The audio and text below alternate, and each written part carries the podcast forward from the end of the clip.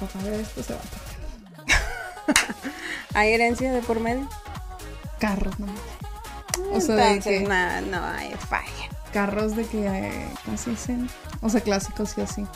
Carros los que le van a llover cuando sepan toda la verdad. ¿Te sientes lista para abordar el gran tema? Claro, yo nací lista. ¿Qué dices? Chimino, aviéntame la primera. Aproximadamente mi papá se fue como a los 4 o 5 años y que no se fue. Que lo que me ayudó a sanar es salir ahorita, se los voy a decir. O sea, ya te duele. Y, y, es justo ese momento que incluso hasta te cuesta trabajo. O sea, yo no puedo hablar del momento donde me di cuenta. Entonces es como, o sea, a mí todavía, o sea, sí puedo. Pero... Pero yo. Como también hay algún otro papá, a quien le hayan enviado este video y te estás enterando de lo que vivió tu hijo. Una disculpita, pero pues para que te pongas a jalar. Y tocó atacarse también.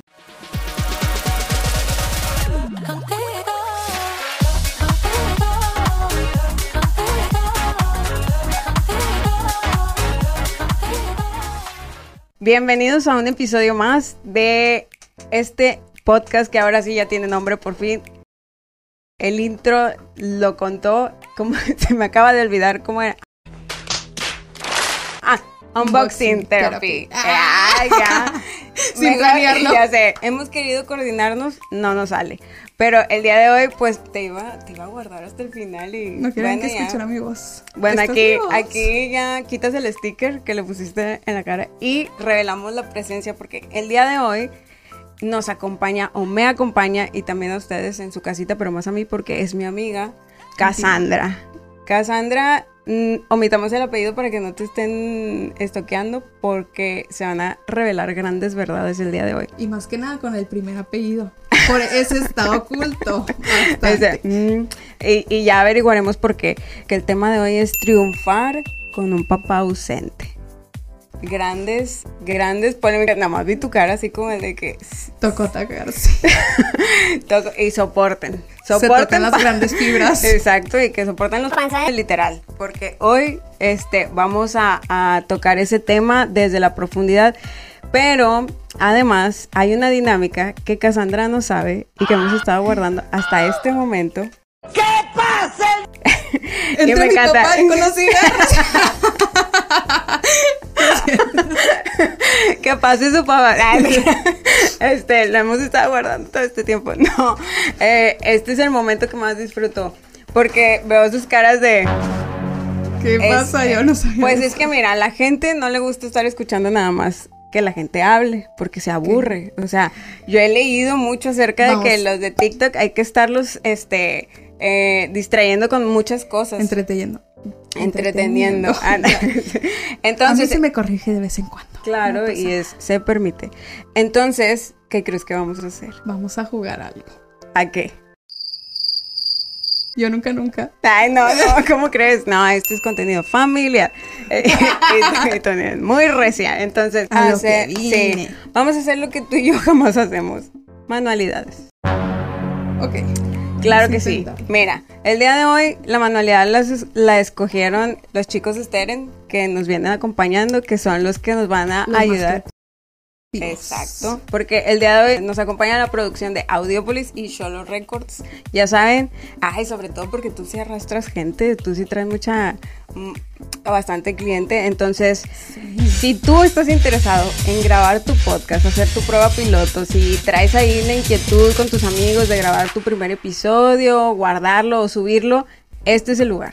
Claro que sí, tenemos muchas los teléfonos están apareciendo en pantalla, literal, sí. Esperamos que los chicos de Steren ya tengan aquí su, su banner para que les envíes el gran mensaje preguntándoles por las promociones. Código de descuento de... El, eh, el código de descuento de Cassandra, o sea, Cassandra es la palabra para que les den un descuento ahí en su grabación. Ya los comprometimos. Ya los comprometimos. Pues ahora sí, el material. Ah, porque mira, tampoco es como que se nos den mucho las manualidades, no se trata de que nos quede perfecto, solo es que ustedes en casita se lleven una idea de cómo hacer cosas que vi en TikTok, que no le encuentro un uso, pero se veían bonitas y fáciles y yo tenía lo que había en en casita. En, casita. Señora bonita en casa. Así es que. Claro que sí.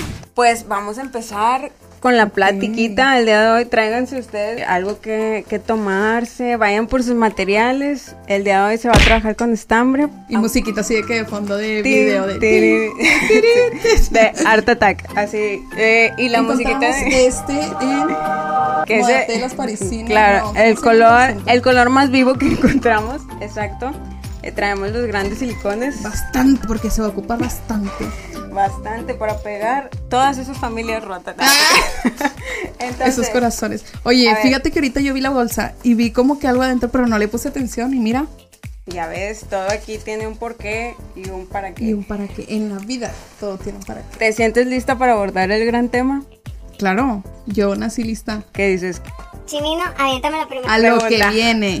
Pues la primera pregunta que nos dejaron nuestros seguidores es, ¿por qué crees que las mamás tienen tanto miedo de que sus hijos o sus hijas crezcan sin un papá? Yo creo que eso puede venir en base a la experiencia, ya sea la experiencia propia que una madre ausente haya tenido de vivir sin esa pareja, ese esposo, esa pues figura paterna o masculina con la cual vaya a criar una persona y pues evidentemente también puede venir en la experiencia que ven otras personas, ¿no? O sea, a lo mejor de que, pues no, yo no soy madre soltera, por así decirlo, pero pues veo que mi amiga o que mi primo, que mi hermana lo es y pues batalla, ¿no? O sea, batalla a lo mejor, no sé, económicamente, emocionalmente, que pueda vivir esas, eh, no sé, a lo mejor depresión, que es lo que a veces se ve cuando una madre pues sufre de esta situación, ¿no? O vive esta experiencia. Fíjate que yo pienso que también mucho se, debe a que mm, se cree que un papá presente es con que esté ahí, ¿no? Pero yo me pongo a pensar que más del 95% de los mexicanos y de los latinos crecimos con un papá ausente. Al menos emocionalmente. Sí, sí, sí. Y es que muchos, desgraciadamente, muchos de los padres creen que aunque sean presentes, se, va a atacar el van a atacar con, los que, lo, con lo que voy a decir. se va a atacar el mío, pero... Ok, mira. ya todo bien, ya, ya estamos ya, en ya, terapia, ya, ya, mira, ya, ya, ya curamos. Mira, según esto es lo que queremos hacer. ¿Tú crees se podrá? Jamás. Grandes, o sea, tenemos, este, a ver si se ve. Pues hay que intentarlo. Claro. Hay que Mira, yo he visto que esas cosas, no sé si producción nos puede conseguir un cartoncito así chiquito. Ándale. De algunos 5 por 5 Oye, la pregunta. ¿Por qué crees que las mamás tienen tanto miedo de que sus hijos o sus hijas crezcan sin un papá? Ah, sí. venía. A ver, cuenta. Ándale, eso yo creo que puede funcionar yo creo que a pesar de que el padre esté presente físicamente, yo creo que muchos padres se, dejan guiar con el que yo soy un papá, un papá presente con el dinero. O sea, si yo ya trabajo y te doy el dinero, ya con eso basta. No me pidas más, mijito. No me pidas abrazos, no me pidas que vaya contigo al parque, no me pidas nada. Que en eso es suficiente. Creen que ya con eso cumplieron su labor y es como bien extraño el cómo también como mujeres a veces contribuimos a esa mentalidad. Claro. La educación. Es que viene la educación desde atrás. Y ahora se van a atacar las abuelas. Porque. mira, van a salir varios infartados. Las grandes pelucas van a volar. Pero pues al final de cuentas es, es como eh, justo esta idealización de que, ah, pues es que si no me quiero ir, no quiero que mis hijos crezcan sin un papá. Pero luego también es como el de, bueno, pero ¿a qué le llamas? El que esté, exactamente. ¿Cómo describirías un papá? Pues mira, no te puedo decir nada porque no, no lo tuve. mira, yo tengo muy tatuado, literalmente tatuado en mi piel. Y para mí en la vida, aunque se escuche muy romántico, para mí la base en todo es el amor. O sea, en tu trabajo, en tu familia, en ti mismo, en tus amistades, en lo que sea. O sea, para mí la base es el amor. Entonces yo creo que el punto número uno, o sea, que un padre debería de tener es dar amor. O sea, en cualquiera que sea tu lenguaje, el amor. Papá, si es que está. ¿Verdad? El amor. O sea, y pues ya con eso conlleva pues el dinero, la economía. Yo creo que podría ser también la seguridad que brinda un padre, el acompañamiento, el estar presente en eventos familiares o en las cosas de la escuela y este tipo de cosas, ¿no? O ese padre que a lo mejor juegue o que baile contigo en las quinceañeras, en las bodas, que esté ahí. Qué importante lo que dices porque es justo lo que menos se piensa. O sea, lo primero que se pelea es como que la aportación, el yo estoy ahí, siendo papá proveedor. A ver, ¿tú qué dijiste que sabías cómo lo hacías? Es como que esto no nos va a salir. Yo también. Podré. Porque creo que en muchas ocasiones también esta idealización que se tiene, yo me pongo a pensar, el de... me fui un momento de que analizando qué voy a hacer. A ver, es que mira, el chico de producción número uno, chico estéreo en uno, dijo... Está bien fácil. Y yo dije, ah, pues me pones un ejemplo. Tú. Y, y no te veo... Desde atrás haznos uno y nosotros ya vamos viendo cómo se hace. la casa de cositas. Hola, ¿qué tal amigos? Bienvenidos a tu casa TV. Es que justo así es crecer sin un papá. Averiguar las cosas por ti solo. Yo sé hacer muchas cosas de hombre. O sea, y hasta cierto punto. ¿Pero qué es de hombre? Prender el boiler, cambiar la llanta del carro. Yo le sé a mi carro y sé cuándo le tengo que hacer la afinación y sé cuándo tengo que hacer esto. Pues ahorita venías con las luces apagadas. Eso no está O sea, las cosas estereotipadas que, se le asignan o que se supone que te mostraría o te enseñaría un papá. ¿Me creerás que yo he cambiado hasta un lavabo de mi casa? O sea, hasta esas cosas te lo juro por la falta de la ausencia de una figura masculina en mi casa, o sea, cambiar los focos, cambiar, o sea, que evidentemente lo podemos hacer, claro, yo estoy aquí y se los digo. Un pompón no me saldrá, pero te cambio todo un juego de baño. Y mi personalidad está así, me cargué en esta parte de cubrir esa falta que había de mi padre en mi misma persona, porque incluso mi, psicóloga me lo dijo y lo creo. O sea, ¿ya lo habías pensado? ¿O fue como que un la gran revelación. Yo sabía que, no era como que la mujer más femenina ni todo esto. Ahorita sí ya lo estoy siendo y amo. Espera, no me desconcentres. ok. Siempre todo tiene un porqué. Y más que un porqué, y una disculpa si menciono tanto a mi psicóloga, pero yo la amo y me cambió la vida. Qué bueno.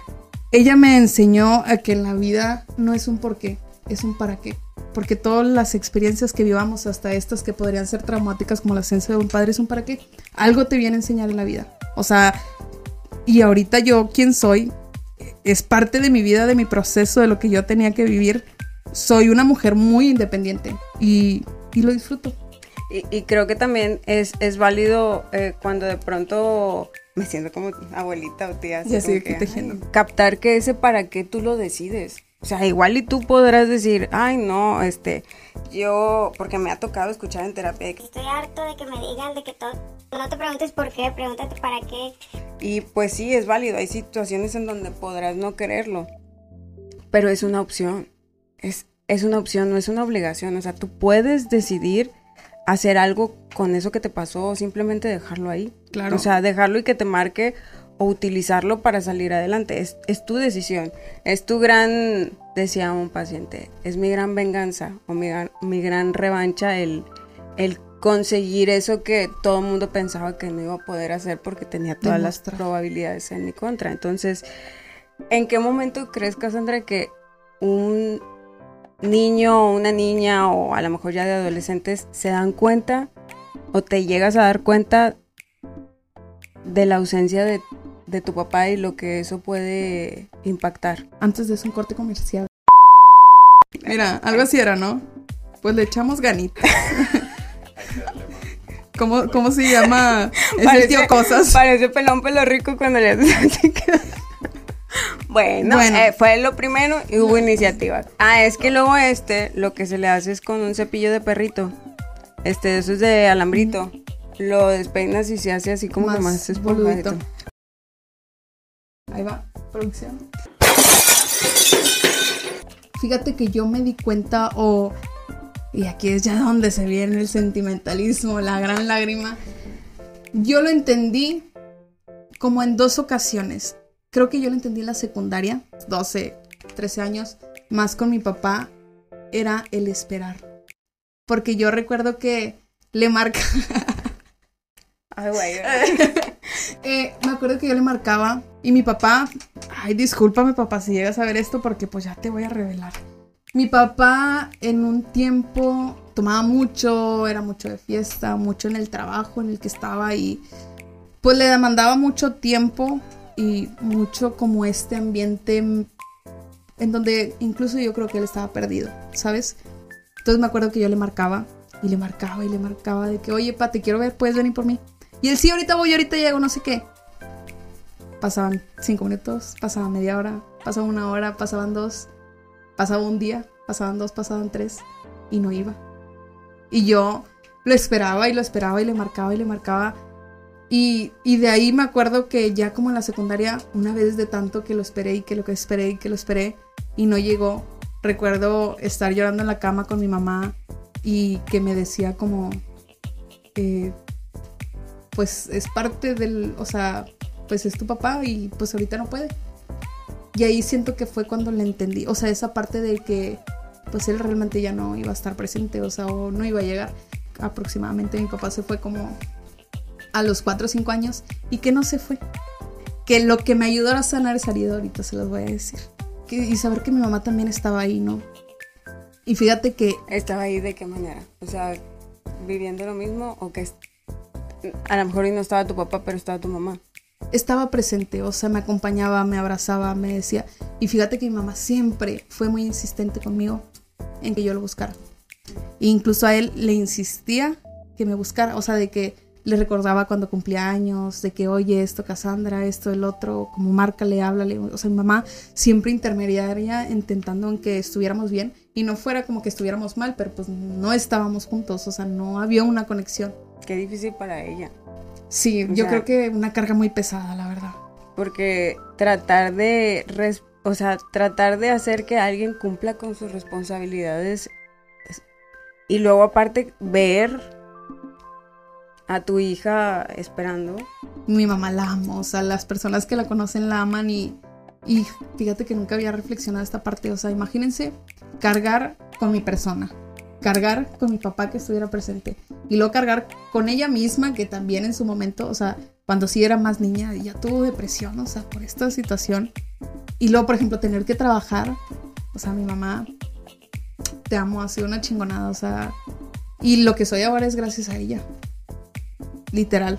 O sea, lo que soy emocionalmente de educación económica, o sea, y, fíjate que esta parte de la herida del abandono o, como yo la reflejaba, por ejemplo, a mí me dolía, pero cabrón, o sea, que yo llegaba a llorar o enojarme bien denso si una persona no me contestaba un mensaje o me dejaba en visto.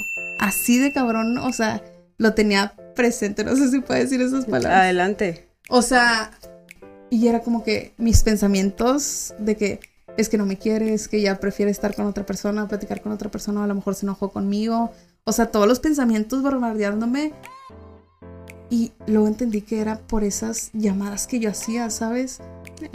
La que salía en esos momentos era Cassandra la niña. Así es, o sea, no era Cassandra, era la herida de Cassandra la que salía y la que reflejaba y la que llegaba a tener relaciones interpersonales tóxicas, porque era esa herida la que estaba actuando, no era mi persona.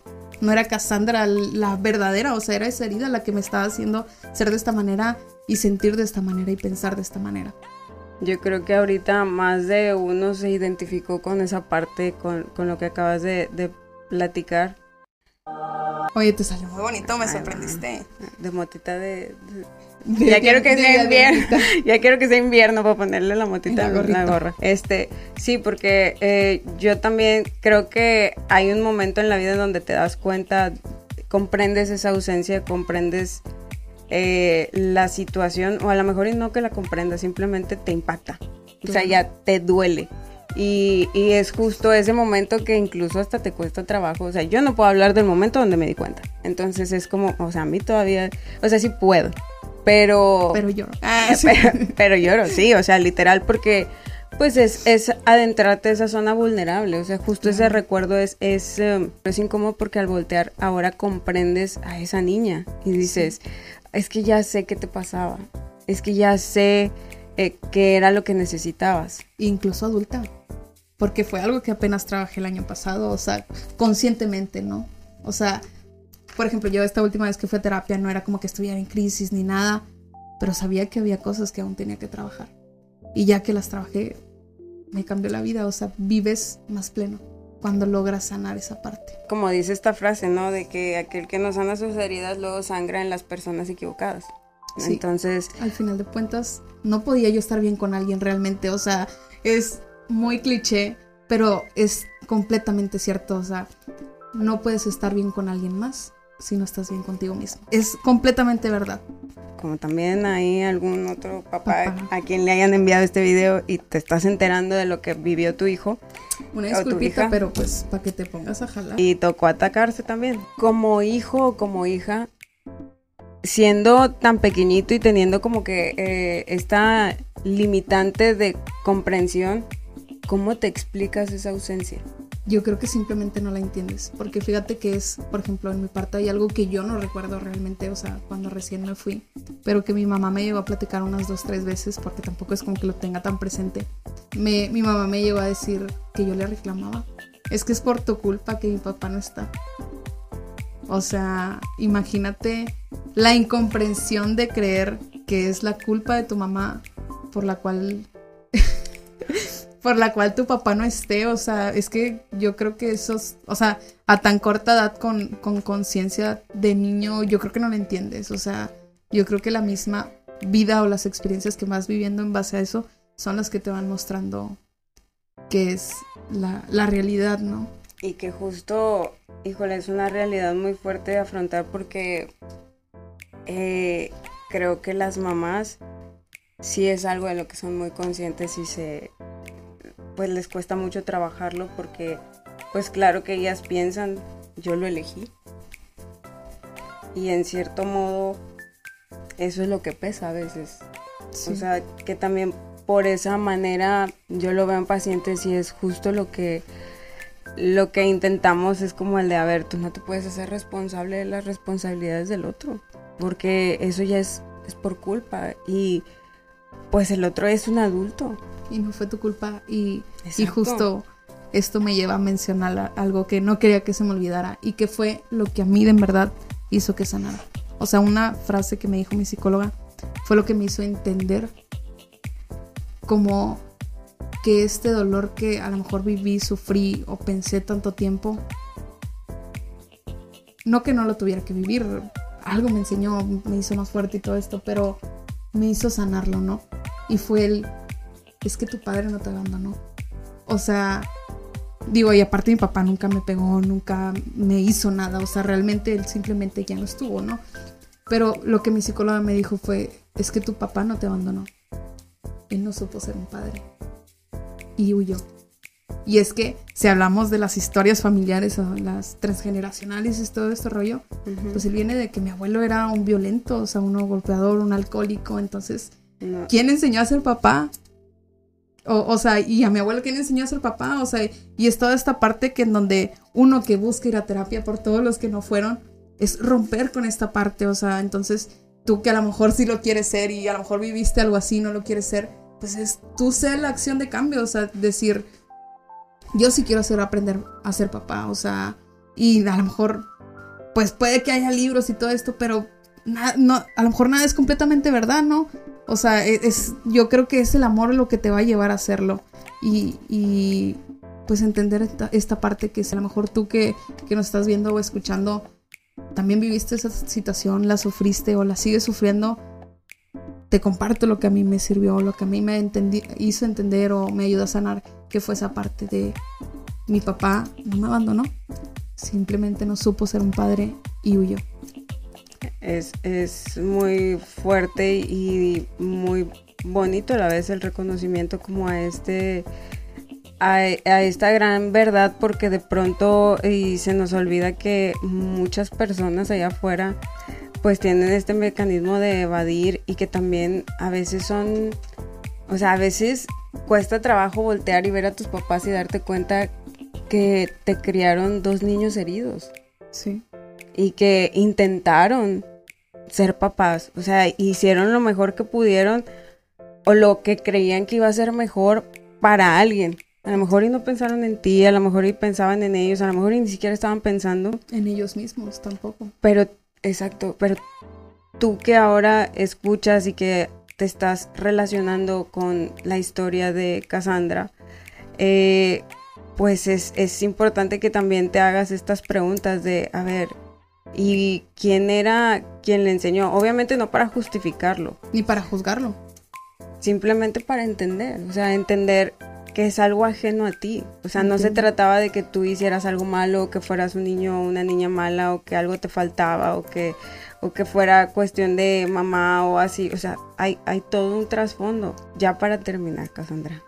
Que es diferente un hijo que crece con su papá presente a uno que crece sin, sin un papá presente. Yo creo que un verdadero padre presente, si lo tienes, yo creo que creces más seguro. A lo mejor con mayor respaldo, con, con más amor, con más como que apoyo. Y pues puede, no, no es una realidad completa tampoco, creo, pero pues puede que, que, te desempeñes mejor o más fácilmente, o sea, en tu vida adulta o tu adolescencia, ¿no? Porque tienes ese respaldo. En cambio, pues una persona que vive con un padre ausente, pues siempre está a lo mejor a la expectativa, porque estás esperando que llegue alguien, o estás esperando que alguien haga algo que, que es lo que quieres, no sé, atención, cariño, palabras de afirmación, o sea, siento que, que tiene que ver mucho con estás, estar a la espera, ¿no? como decía, si ya hubo alguien que te abandonó que tú sentiste que te abandonó, no te abandones tú. Porque al final, pues ese es tu gran triunfo. O sea, cuando tú te habitas y te cuidas y haces por ti lo que esperabas que hiciera alguien más. Y fíjate que, que también puede afectar en la parte del amor propio. Porque, por ejemplo, yo con mi herida de abandono siempre estaba me ponía yo en segundo plano para complacer a la otra persona para que no se alejara de mí. Y te das cuenta de quiénes están contigo porque verdaderamente quieren y quiénes estaban porque les era cómodo porque siempre obtenían y no pedías nada. Ahora, Cassandra, la gran pregunta, o más bien el gran mensaje. Sabemos que hay muchas personas, como te digo, que, que nos escucharon, que te escucharon y que se identificaron contigo. Y que hubo también papás que escucharon y tal vez porque tu hijo o tu hija te está tratando de decir algo. Entonces tú en representación de esos hijos, ¿qué les dirías a esos papás que no están ausentes? Yo les diría que no tengan miedo, que no tengan miedo a amar principalmente y a sanar, porque si están siendo ausentes es porque algo tienen que trabajar ellos, ¿no? Entonces, por algo la vida, Dios, el universo, lo que creas, te mandó este hijo o, este hijo está aquí. Nosotros, cualquiera de la persona que esté aquí en este lugar, en este mundo, no estamos sin dos personas, un padre y una madre. Y aunque sean como sean ausentes o que hayas vivido lo que hayas vivido con cualquiera, o sea, con, con ese padre, también es de agradecerse. Como hayas vivido esa experiencia con él, porque sin él no estuvieras. Y yo los tengo tatuados a mis padres, digo, es como unos brillitos, pero este es mi padre que de hecho está más grande que mi mamá, pero yo soy la que brillo más. O sea, sin ellos, aunque mi papá no haya estado por muchos años, no estuviera aquí, no sería quien soy. La vida nace de dos personas. Haya habido amor en ese momento o, o lo que haya habido, estoy aquí eh, gracias a ellos, ¿no? Gracias a él. Ay, qué bonito. Yo creo que ya no podemos agregar más que, pues hicimos tres pompones. Era ambiciosa la tarea, pero ahí la llevamos. Esperen parte 2. Y muchas gracias, Cassandra, por compartir el, el este testimonio y también estas palabras que creo que van dirigidas desde a las mamás, a los hijos y a los papás. Cassandra es psicóloga también y está en, se me olvidó, así es que, bueno, es que está muy largo. Proximidad social e vinculación ciudadana es parte de la seguridad pública de Cadereyta, un ranchito de acá de Nuevo León. Claro, y, ella es media, es, dueña de media ciudad Cadereyta, casi creo. Peluche. Entonces, este, pongan aquí en los comentarios si son de Cadereyta y la conocen, ahí pongan que sí, sí es cierto, o no, no es cierto, para darnos cuenta de que, sí, exacto, entonces. De que nos están viendo. Sí, y no se pierdan porque viene parte 2 de otro gran tema eh, que ya no les quiero contar más. Entonces pongan ahí en los comentarios este eh, pues su opinión al respecto, también palabras para Cassandra y, y pues muchas gracias por habernos acompañado. Ya les prometo que la siguiente ya vamos a traer una manualidad bien hecha. La verdad es que creo que eso de no decirle al invitado no está generando, mejor les digo que ellos traigan una manualidad y que me la enseñen un dibujito, un dibujito. Es que sí había, sí. había pensado, pero la verdad, me, quise ver ambiciosa y la neta, pues no. ¿Qué, ¿Se va a lograr? A lo mejor no ahorita. Tendré que venir más veces. En diciembre la gran colcha así, tejida de ese tejido grueso. De abuela. Claro. Ya está. Pues muchas gracias. Eh, no, es que no me acuerdo cómo cerraba. Déjame terminar. Ah, es que te ibas a decir. ¿Qué iba a decir? Y agradecer por la invitación y por el acompañamiento que en su momento me diste en la facultad. Creo que en algunas ocasiones hubo momentos donde a lo mejor todavía había una lloradita o algo y estuviste y, y me abordabas y, y, ahí practicabas la psicología conmigo un poquito. este, y pues también gracias a, todas las personas que son parte de mi vida y que han sido parte de este proceso que me han acompañado y que me acompañaron aún en los momentos difíciles o tóxicos de mi vida. Y pues gracias que los amo y los quiero ver todos. Mojarrita en jauna. Y vayan a terapia el que necesite. Ya está. Ahí dejamos los teléfonos en pantalla. Gracias. Bye.